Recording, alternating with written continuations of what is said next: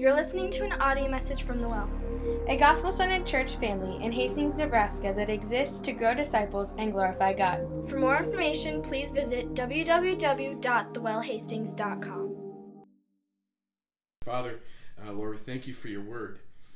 And God, we thank you specifically for uh, this letter from the Apostle Paul to the church in Philippi that we know as the book of Philippians. Um, Lord, we know that Paul wrote this letter from prison and he was in lockdown, and yet, despite his circumstances, this is a book that is full of uh, the most precious um, revelation of human joy um, despite our surrounding circumstances. So, Father, I pray that you would take some of the main themes of this book as I preach through, as we study through it over the next few weeks, and that you would just shape and mold our hearts. God, I pray that you would make Jesus famous in our hearts. And Lord, I trust you to do um, that work, and I love you. In Jesus' name, amen. so we'll be in Philippians chapter 1. We'll be in verses 1 through 2. And I want to give you a little bit of a background on the book before we uh, jump in too much. Uh, the book of Philippians was written by the Apostle Paul, okay? And Paul planted the church in Philippi roughly about 10 to 12 years before he wrote this letter from a prison cell in Rome. Okay, now the city of Philippi, uh, it was largely uh, a Gentile city that had very little uh, Jewish presence. Okay, so Philippi as a city was, was essentially a, a self governing Roman colony that, that really idolized what they called a freedom of religion, uh, so long as uh, you didn't exercise your religious freedoms in such a way that it would interfere with social or economic productivity. And we're going to see more about that here in just a few minutes. But historians even note uh, that the city of Philippi didn't have a Jewish synagogue in it, which which basically means that there weren't even ten uh, Jewish men, uh, ten married Jewish men in the entire city. Uh, and that's what it would have taken to have started a, a synagogue. So, since there was no synagogue, there weren't even 10 believing married Jewish men. And this was in a population in Philippi uh, that was somewhere between 10 and 15,000 people. So there's a lot of people in that community with no uh, Jewish synagogue, no church to go to, so to speak. And so what, what this teaches us is this teaches us that there really weren't very many people in Philippi who believed in the God of the Bible or who believed in the God of the Jews when Paul and his buddy Silas Psy guy, uh, showed up to plant a church. Now, I'm, I'm not entirely sure how long the Apostle Paul spent in Philippi preaching the gospel. What I do know is that he visited the city of Philippi at least three different times throughout his uh, church planting journeys, and that Paul really enjoyed uh, kind of a very special relationship with the Philippian church. And you're going to see that as we dig into this study. Paul and the Philippian church shared a very special, intimate, close relationship. And now, 10 to 12 years later, uh, the Apostle Paul sitting in a jail cell in Rome for preaching the gospel. And he decides to write this letter to this church that he loves dearly. So I want you to take a look just at the first two verses with me. It'll be on the screen uh, behind me. Look at the way he begins this letter. Philippians chapter 1, verses 1 through 2. We read Paul and Timothy, servants of Christ Jesus, to all the saints in Christ Jesus who are at Philippi with the overseers and deacons, grace to you and peace from God our Father and the Lord Jesus Christ. Now, now before we move on, I'm to I'm to ask a question here in a moment. Before we move on, since we're in these two verses right now, uh, look at uh, this first word servants in verse 1. And I would just ask you either highlight it, uh, smiley face it, you know, yeah, put a star on it, underline it, circle it, whatever you do. That word servants uh, in verse 1, and also the word saints uh, in verse 1, just a few words over. So servants and saints and then down in verse 2, do the same thing circle, highlight, underline the word grace and the word peace. And then finally, uh, the phrase at the very end of verse 2, the Lord Jesus Christ. We're going to spend some time thinking about those words as we work our way through um, this opening line, this greeting. And that's the question uh, I want us to start with after you've underlined those is this What's in a greeting?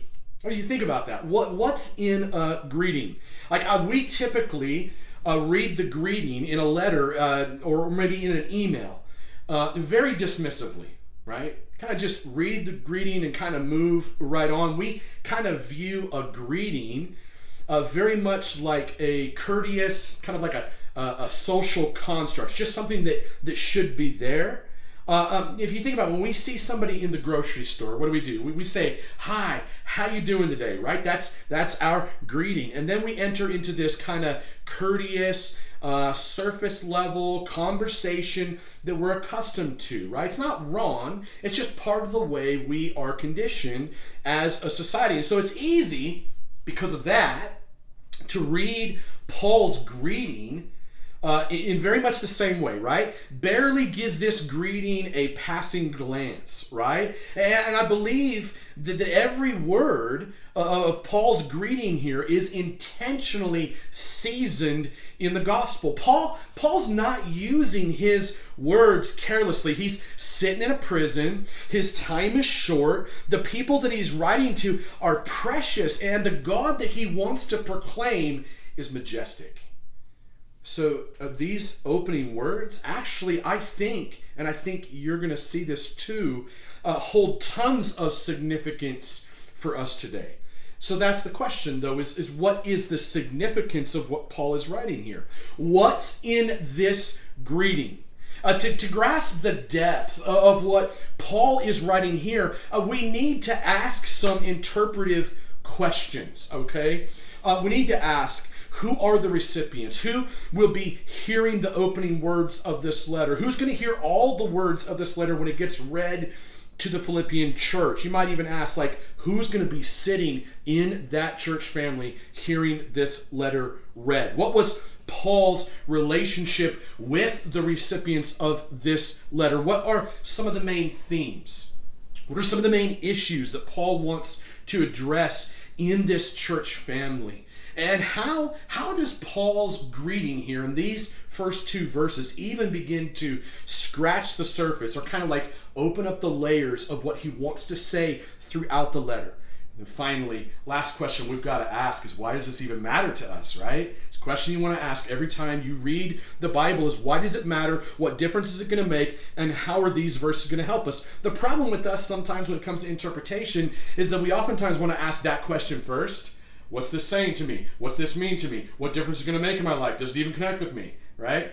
And that's really the last question we should be asking because we need to get our minds and our hearts into the text so the text can then speak to our hearts. So, I want to start with the first question. Question number one Who are the recipients and what was Paul's relationship to them? We're going to spend some significant time here building out the context. Okay, so oftentimes we read the Bible uh, without any knowledge of who the author of that book is and who he's actually writing to. Uh, we read the words of the Bible oftentimes through our own social constructs. We import meaning into the text that really doesn't belong there. Uh, we typically, uh, here in the West, as Americans, we read the Bible through these lenses of our Western American ideology. And I know that makes people really uncomfortable when I say things like that, but it's actually true. And so it's actually really important for us to do the hard work of interpreting biblical theology. Uh, this would be similar um, if we were just to continue reading the Bible through the lens of our Western American ideology rather than doing the hard work of biblical theology, if that's the way we approach the Bible, it's similar to uh, somebody reading a letter, uh, like a love letter, right, that, that, I wrote to my wife. It would be similar to somebody reading that, uh, that letter without doing any of the hard work of getting to know me or getting to know my wife or getting to know the issues that we were facing in our lives that we're trying to talk about in the letter, and then just taking pieces up out of that letter and taking it out of context and trying to apply it to somebody else's marriage in a way that I never intended someone to do. See, it's not faithful even to the author of the text to read in that way. So, we got to ask this question Who are the recipients of this letter, and what is Paul's relationship to them? So, we already know uh, we already know that Paul planted the church in Philippi 10 to 12 years earlier. We know that Philippi was a largely unchurched population. We know that the culture of Philippi was similar to ours, uh, not exactly the same, but similar to ours in its really fervent devotion to religious freedom, so long as your religious freedom doesn't step on anybody else's toes. That may or may not be the same as our context today, but that's basically the way it was there in Philippi. And we also know that Paul is writing a letter from prison, right? He's in chains for preaching the gospel. The question is how do you put flesh and skin? How do you put faces on the people in the church family at Philippi? How do you get a sense of what Paul's relationship with some of the people in this church family are? Well, one of the main rules of biblical interpretation, and I would say interpreting anything really, um, is the rule of context. Okay? Context, context, context. I hope you can say this wherever you're at with me. Context, context, context. It, it is one of the most important pieces of biblical interpretation. The problem for us is that we get lazy in our Bible reading after we start walking with Jesus for like 15 minutes. Um, and from that point forward, we just do these quick little three minute devotions and we don't give the time for God's word to speak to us. And context, context, context is one of the basic rules that will help us to actually spend the appropriate amount of time hearing from God. And what context, context, context simply means is that we have to put on our discovery hats. Put on, put on your little discovery hats, do uh, a little bit of investigation. You do some searching in the context of the Bible to see what else you can learn about the people that Paul is writing to. And the best place to learn uh, more about these people in Philippi is to turn back to the book of Acts and look at chapter 16. So you can go ahead and turn there now with me. Uh, it's not going to be on the screen, so I would uh, encourage you, if you're actually in the book of Philippians, uh, in a actual Bible, uh, like a paper Bible, like I have in front of me, you're going to turn back to the left to find Acts 16. Um, if you're on your phone with your Bible, then it's much easier because you can just type it in. So Acts 16 is the place to go um, when trying to find out who these people are in Philippi. Uh, in Acts chapter 16, I'll do a brief, a brief flyby here. In Acts chapter 16, the Apostle Paul is basically on a mission. You'll see this in kind of the first few verses, uh, like verses uh, 6 through 12, is kind of what I'm looking at. Paul is um, on a mission to preach the gospel throughout Asia. And he's got his buddy side guy with him, Silas uh, when the Holy Spirit comes and prevents him from going where he wants to go. And the Holy Spirit redirects them through a vision to go to the city of Philippi. This is again Acts 16 6 through 12. And the question I think that's interesting for us to ask is like, how often have you wanted to do something really good, uh, but then you were prevented from doing it only to find out later that something more important needed to happen? There was something more important that you needed to be doing. See, we're living in a season right now uh, when many of us desperately want to do something different than what we're doing right now, right? But, but for some unforeseen reason, uh, we know that it's because of a virus, but there's an unseen reason that the Lord has locked us up in our homes and has us practicing this whole social distancing thing. There must be something more important in God's mind right now than allowing us to gather physically as a church family. What could he be up to? That that's essentially what happens when Paul arrives in Philippi, right? He wanted to go to Asia, uh, but the Lord decided that Philippi was more important, more essential, since that's a popular word right now, more essential right now. The first person, look at the first person that Paul encounters in Philippi. You'll see this in verses 13 through 15. 15. He uh, uh, encounters a woman named Lydia. Who was Lydia? Lydia, according to the text, was a saleswoman who feared God. She sold fine cloth and, and she attended a place of prayer down by the river, which again reinforces the idea that there was no synagogue in town. But Lydia was a woman who did fear God, and at least she believed that he existed. And so when she heard the Apostle Paul preaching, the text tells us in verse 14 that God opened her heart to pay attention to what was said by Paul. Now, that's a really important observation for us to make as we make our flyby. Because it reminds us that salvation is a sovereign work of God. Lydia did not open her own heart to the gospel. If she was able to open her own heart, she would have something to boast about, something to hold on to in terms of her own salvation. But because we read this, that God opened her heart to pay attention to what was said, then at the end of the day, we see this act of grace by the hand of a sovereign God who opens a heart so that we might respond. God opened her heart, and she becomes the first Philippian believer in the church at Philippi.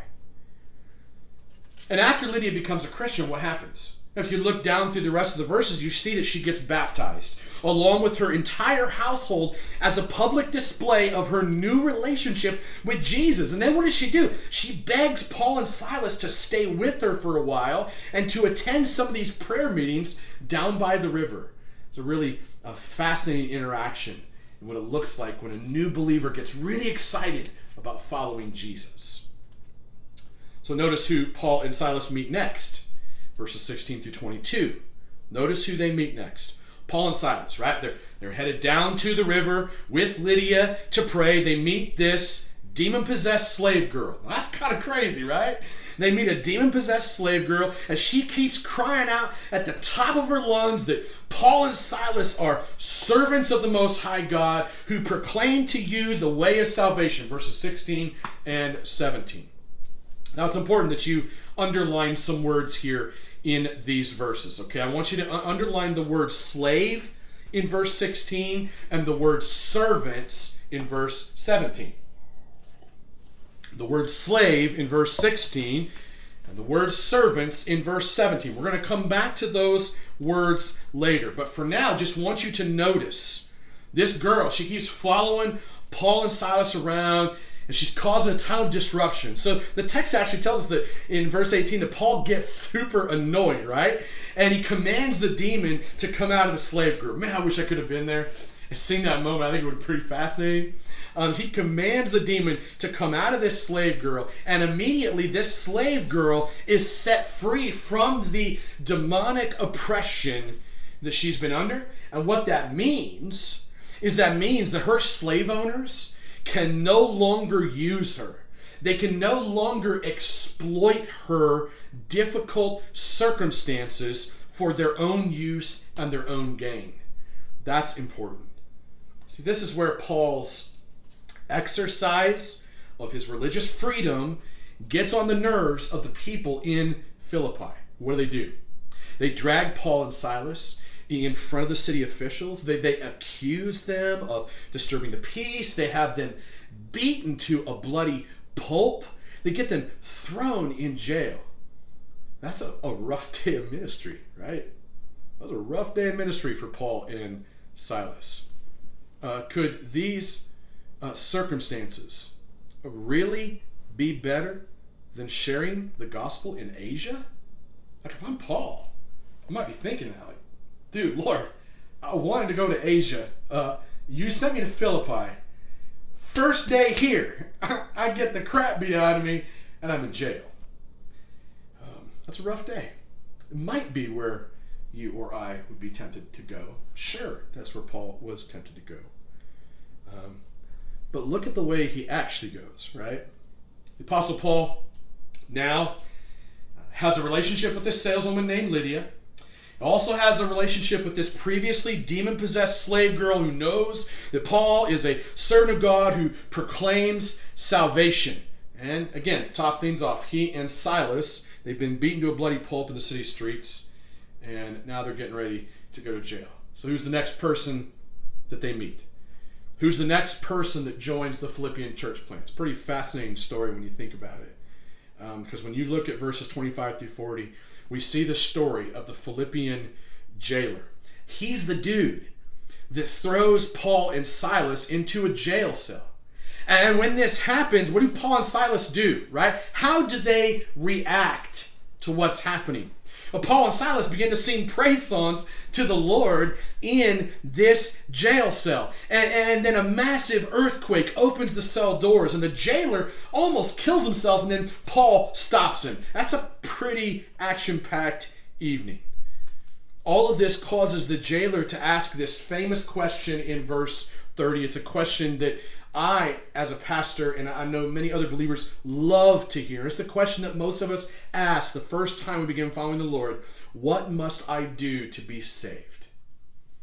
He asked that question.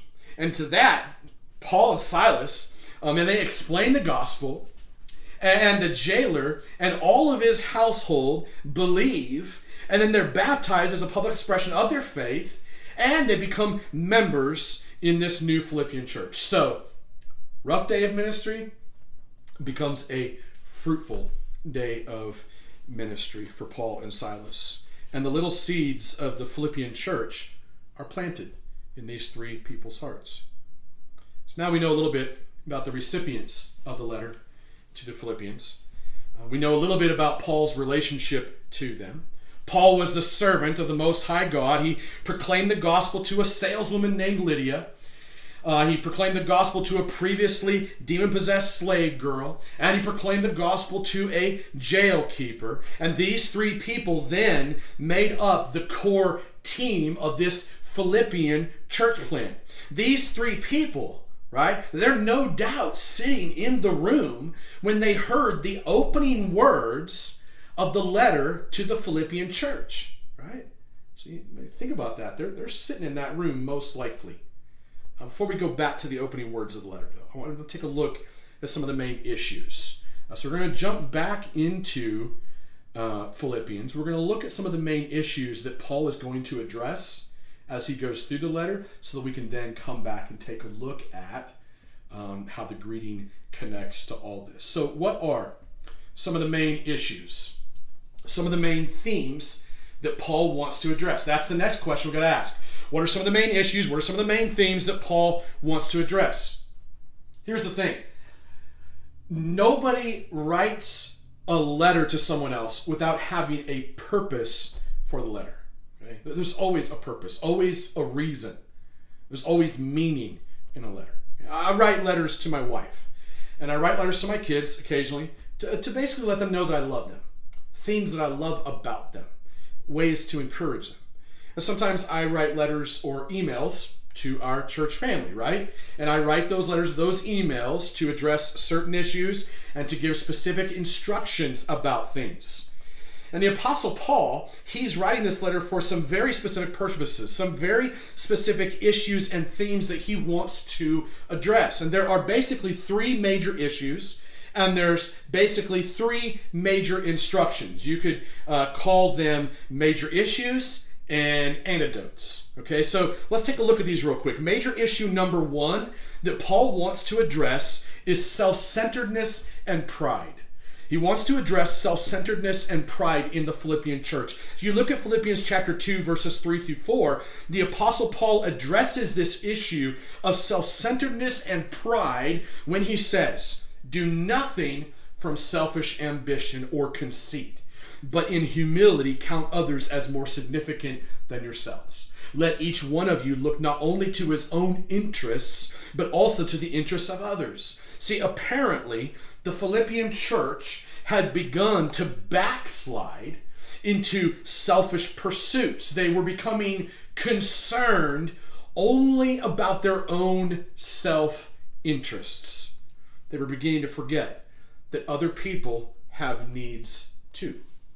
Look at major issue number two. Major issue number two is complaining and arguing. Okay? Philippians 2 14 through 15. The Apostle Paul addresses this issue of complaining and arguing when he says, Hey, do all things without grumbling or disputing, that you may be blameless and innocent, children of God without blemish in the midst of a crooked and twisted generation, among whom you shine as lights in the world.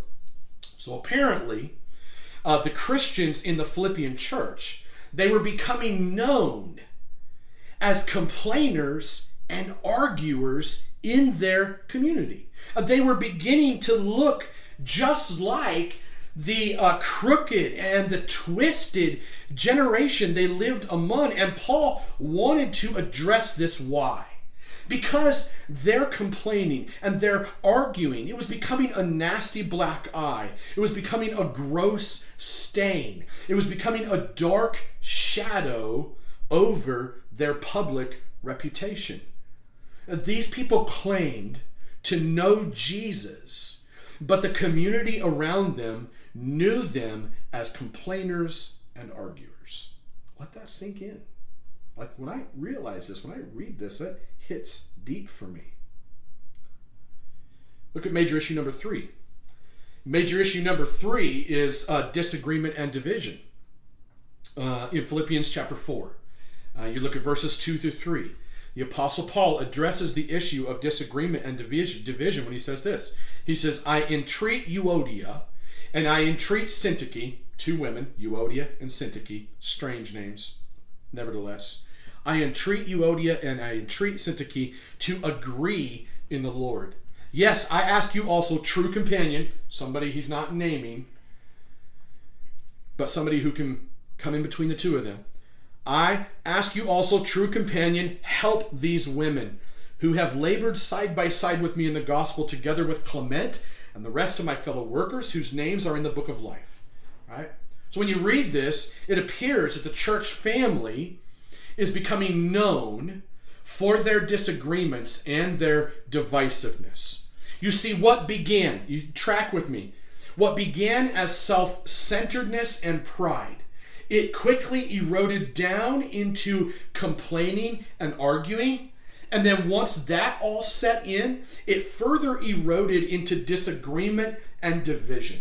So let me say it this way self centeredness, rooted in pride, results in complaining, which then leads to all these arguments that produce a ton of disagreements and then finally division. Right? This is a crazy black eye on the reputation of any church family. A family that should be known for their innocence, known for their purity, known for their holiness, for their unity, for their selfless love of one another, and not only one another in the church family, but all of those outside the church family. Should be known for their love for them. That's not how the Philippian church was being known at this point, it was not their um, reputation. So, what's the remedy, right? What's the antidote? What kind of instruction does Paul give to be an antidote to this infection that he sees creeping into this church family that he loves so dearly? There's three antidotes to the three infections we see. Antidote number one put on the mind of Christ. Okay? Antidote number one put on the mind of Christ. You go back to Philippians 2, verses 5 through 8. The Apostle Paul says that the Philippians can cure this infection of self centeredness and pride deep within them if they just simply have this mind among yourselves, which is yours in Christ Jesus who, though he was in the form of God, did not count equality with God a thing to be grasped, but emptied himself by taking the form of a servant. Catch that word servant. Being born in the likeness of men, being found in human form. He humbled himself by becoming obedient to the point of death, even death on a cross. So, the antidote for this infection of self centeredness and pride is putting on the selfless servant mind of Christ that honestly we already possess if we are believers. Look at the second antidote. Antidote number two work out your own salvation in Christ. Philippians 2, verses 12 through 13, the Apostle Paul says that the Philippians can cure this infection of complaining and arguing if they just simply listen to Paul. Just listen to Paul when he says this. Therefore, my beloved, as you have always obeyed, so now, not only as in my presence, but much more in my absence, work out your own salvation with fear and trembling. For it is God who works in you both to will and to work for his good pleasure.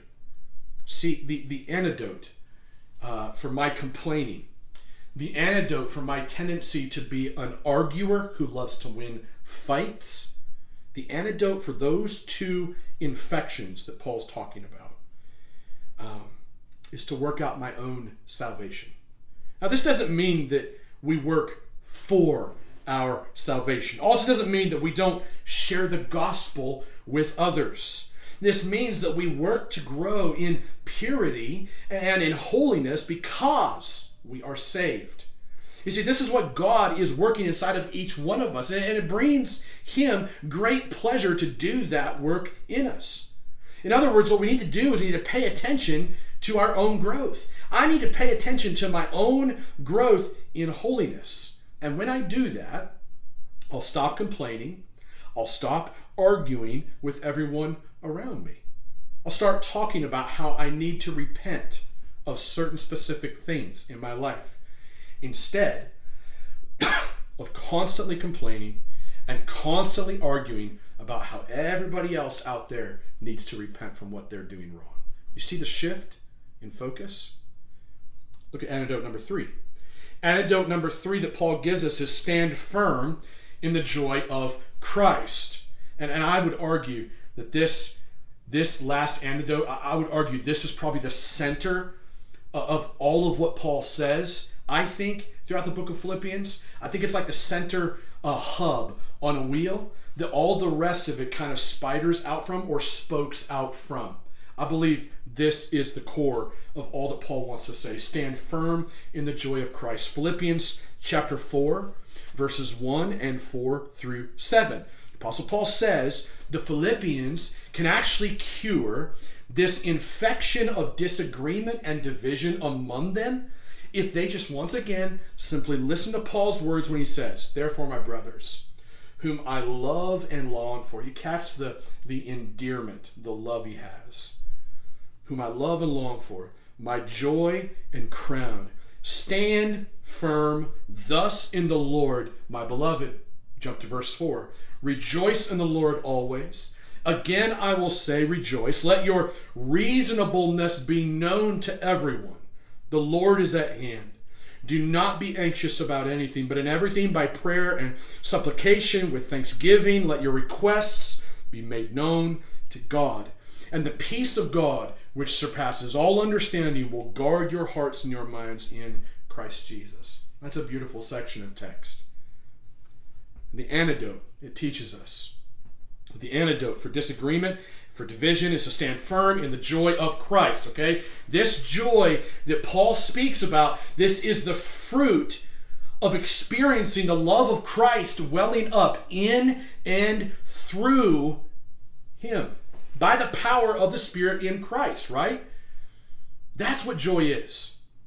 It's the fruit of actually experiencing the love of God deep down inside of us. If you know the love of Christ, then your life will exhibit an unquenchable joy that no momentary circumstance can steal. See, here's the thing. Oftentimes, I'm going to go on a bunny trail, oftentimes we go back to the fruit of the Spirit in the book of Galatians, and we want to separate all the fruit love, joy, peace, patience, kindness, goodness, faithfulness, gentleness, and self control. We want to separate all that like they're a bunch of different pieces of fruit hanging on the tree. And actually, the context in Galatians doesn't teach it that way in the original language. The context is actually the experience of God's love in Christ Jesus by the power of the Spirit, which results in joy, peace, patience. All of those others, those are all part of the fruit of experiencing God's love. It's actually one large chunk of fruit, and you're looking at it from different angles. So when I say this here, that you have joy bubbling up from within you, it's not like you're just gonna go out and like, man, can I get some joy over here? Oh, can I find some joy over there? Hey, where am I gonna get some joy at? No, that's stupid. The way that we find joy, the way that we fill up with joy is simply by experiencing the love of God in Christ Jesus, where? At the cross and the empty tomb with the promise of Christ's return.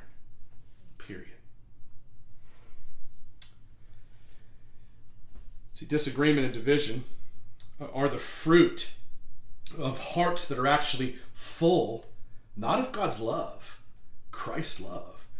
They're actually, it's actually fruit of, of a heart that is full of anxiety or a heart that is full of fear, uh, unreasonable expectations, right? How often do you put unreasonable expectations on people around you and then you're walking in this frustration rather than walking in the love of Christ, which produces joy? See, the fruit of someone who knows the love of Christ is this deep, abiding joy that is enabled by the Spirit of Christ, that is clothed in the peace of God, which surpasses understanding. You see, here's what I want to say, and I want to say this a lot throughout this series. At the center of all of Paul's theology stands the crucified, risen, and returning Christ. At the center of all of Paul's theology stands the crucified, risen, and returning Christ. You see, the Apostle Paul has some very specific reasons for writing this letter to the Philippian church. He has very specific issues to address, he has very specific instructions to give. He sees this invisible virus at work in his church family. He loves them dearly. This virus is not only becoming this uh, visible thing in their lives, especially in their ethical interactions with people around them, but it's also becoming this very dangerous um, infection to their spiritual health. Paul didn't just write these words in this letter um, as some quickly thrown together slick statements to print on our so called Christian t shirts and coffee mugs which, by the way, Philippians is chock full of favorite statements, which is fine. That's not why he wrote it, though. Paul wrote this letter because he could see that the church that he loved dearly was degenerating into self centeredness and pride and complaining and arguing and disagreement and division. And Paul knew that the only antidote for all of these issues is Christ himself. The Philippian church needed to put on the mind of Christ. They needed to work out their salvation in Christ. They needed to stand firm in the joy of knowing the love of Christ. See, at the center of all of Paul's theology stands the crucified, risen, and returning Christ. So, now that we know who the recipients of the letter are, now that we know what Paul's relationship is to them, now that we know some of the main issues that Paul wants to address, we can return to the greeting at the beginning of the letter. See, when Paul opens this letter, he says, Paul and Timothy, servants of Christ Jesus, to all the saints in Christ Jesus who are at Philippi with the overseers and deacons. Grace to you, peace from God our Father and the Lord Jesus Christ. When he says this, he's packing all of the content of this letter, all of the issues of this letter, all of the answers to those issues in this letter into these opening lines. How do you combat self centeredness? Again, these things are very invisible at times in our lives, they sneak up on us, right? How do you combat self centeredness? How do you combat pride? How do you combat complaining? I mean, we Christians do complain. We just complain differently, right? We complain in this really kind of soft, well, you know, this time just really sucks right now. You know, there's complaining. We complain. How, do you how do you combat arguing? How do you combat disagreements and, and division? How do you help people put on the mind of Christ? How do you help someone work out their own salvation in Christ? How do you help someone stand firm in the joy of Christ? Okay, let me ask that question a different way. Hopefully, you'd notice the way I'm asking those questions was asked in an external way. How do I help someone, somebody else, right? somebody else in our city, somebody else in our country, somebody in our government? How do I help them? And the problem there is we get stuck there, and we need to be asking this a different way. How do I combat my own self centeredness? How do I combat my own pride, my own tendency to complain and argue and disagree and be divisive? How do I put on the mind of Christ? How do I work out my salvation in Christ? How do I stand firm in the joy of Christ? You see, Paul's greeting, those first two verses, answers those questions. Because in Paul's greeting, what do we learn? We learn three things we are servants, we are slaves, and we are saints. Let me say it again. We are servants, we are slaves, and we are saints. Oh, number four, we are recipients servants, slaves, saints, recipients in Christ Jesus. Okay? We are servants of Christ. We are slaves to Christ. We are saints in Christ Jesus. We have received grace and peace from Christ Jesus if we've trusted in his work at the cross and the empty tomb. We're servants of Christ because we've become saints in Christ as recipients of the grace and peace of Christ at the cross and the empty tomb of Christ. So remember when I said that we needed to underline the words servant and slave back in Acts 16. The reason I said that is because those two words mean the same thing in the original language that this letter was written in. Basically, a servant is a slave. And here's the reality this might shock you, but the reality is this anyone whom Jesus saves, he enslaves. Anyone whom Jesus saves, he enslaves. Now, he doesn't enslave people in the sense where he will use people for his own selfish gain. He, he enslaves people to set them free. That you're enslaved to either darkness or light. You're enslaved to either wrong or good. See, being a servant or being a slave of Christ Jesus is to be a saint in Christ Jesus by the grace and peace of God in Christ Jesus. So, why does this matter for us? Right? Why does this matter? What difference is going to make in our lives? How does this help us right now? Now, here's my answer to those questions. Um, at the end of the day, uh, there's really something much more dangerous looming in the church uh, than this virus that we call COVID 19. Uh, this worldwide pandemic that we're all facing right now, it's definitely dangerous for sure. I'm Not going to minimize that. It's deadly, it's devastating. And the church has a unique call on her right now to love our communities well. Part of the way we do that is by staying away from each other, right? But there's something much more dangerous than this virus that we're living in right now, something much more pervasive. There's something much more deadly than a physical virus, okay? My self centeredness, your self centeredness, my pride, your pride, my complaining and your complaining, our arguing, our disagreements, our divisiveness, those things are much more pervasive. They're much more deadly than this physical virus will ever be. Why? Because the consequences of this physical virus pale in comparison with the eternal consequences of the spiritual sickness that I just outlined. And the antidote that my heart needs right now is found in these opening verses of Philippians chapter 1. My mind needs to be set on serving Jesus daily if I'm going to put on the mind of Christ. Is your heart set on serving Jesus daily?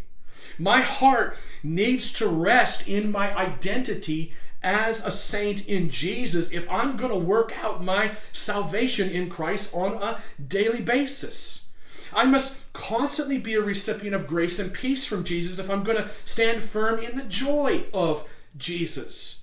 You see, listen, a servant is a slave, and a saint is a special recipient of something that he or she does not deserve. How do you view your relationship with Jesus? Because here's the thing when, when I encounter people who say they are Christians, one of the things that breaks my heart is when I hear folks who say, I'm a Christian, and they're able to spout off all sorts of other cultural and like American ideological things, but they can't talk about how Jesus is actually speaking to them this week. It breaks my heart simply because I know that the only thing that's going to kill sin inside of Joe Marino is a fresh encounter with Jesus every day. And when I hear a friend who, who is unable to talk about the work that Jesus is doing deep inside of his or her heart, it's a concern to me because this holds eternal consequences for that person. See, these heart attitudes, these behaviors, they're not just offensive to God, okay? They're not just offensive to him, they are actually an all out assault against God. I stand condemned as an enemy of God in need of reconciliation. And in the process of reconciliation, which is making things right through justification, the offending party, which is me, the enemy, I am expected to pay a fine to cover the damages inflicted upon the victim who is God. But there's a problem God is perfect. And the guilty party, me, I'm not perfect, so I can never pay enough penalties to make things perfectly right. See, this is what is so beautiful about the grace and the peace of the cross of Christ in the message of the gospel, because in the message of the gospel, the victim, God, he bears the pain of the offense, and he also bears the payment for the crime. See, God in Christ Jesus, listen, He lays down His life to pay the price for my reconciliation and for your reconciliation if you trusted in Him. And He seals that deal with an empty tomb, and then He gives all of us the hope of heaven. This is crazy good news. See, the antidote for a physical virus in this season, as good as that would be right now, it pales in comparison with the fact that God paid the price for my sin against him so that I, so that you could belong to him. Amen.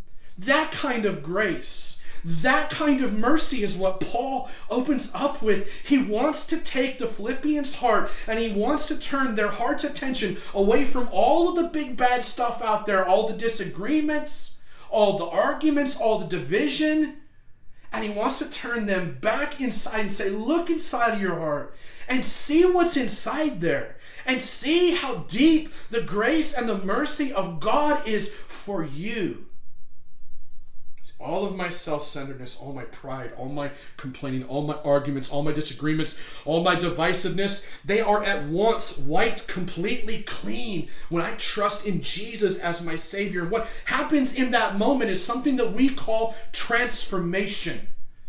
I'm transformed in that moment into a servant, a slave, and a saint as a recipient of the grace and peace of God and the work of Christ Jesus at the cross and the empty tomb. I can now put on the mind of Christ as I work out my own salvation in Christ, as I stand firm in the joy of Christ. You see, at the center of all biblical theology stands the crucified, risen, and returning Christ. That, my friends, is what's in a greeting. That's what's in a greeting. Christ standing in the center. I'll leave you with a few questions. Time is running short. Like, where have you succumbed or surrendered to this elusive temptation towards self centeredness and pride and complaining and arguing, disagreement and divisiveness? Would you be honest enough in your quiet moments with the Lord to, to, to confess that to Him? And then would you take a step further and be honest enough to confess that specifically to your brothers and sisters in Christ? Because scriptures are clear that we are to confess our sins to one another, not the sins of the world around us.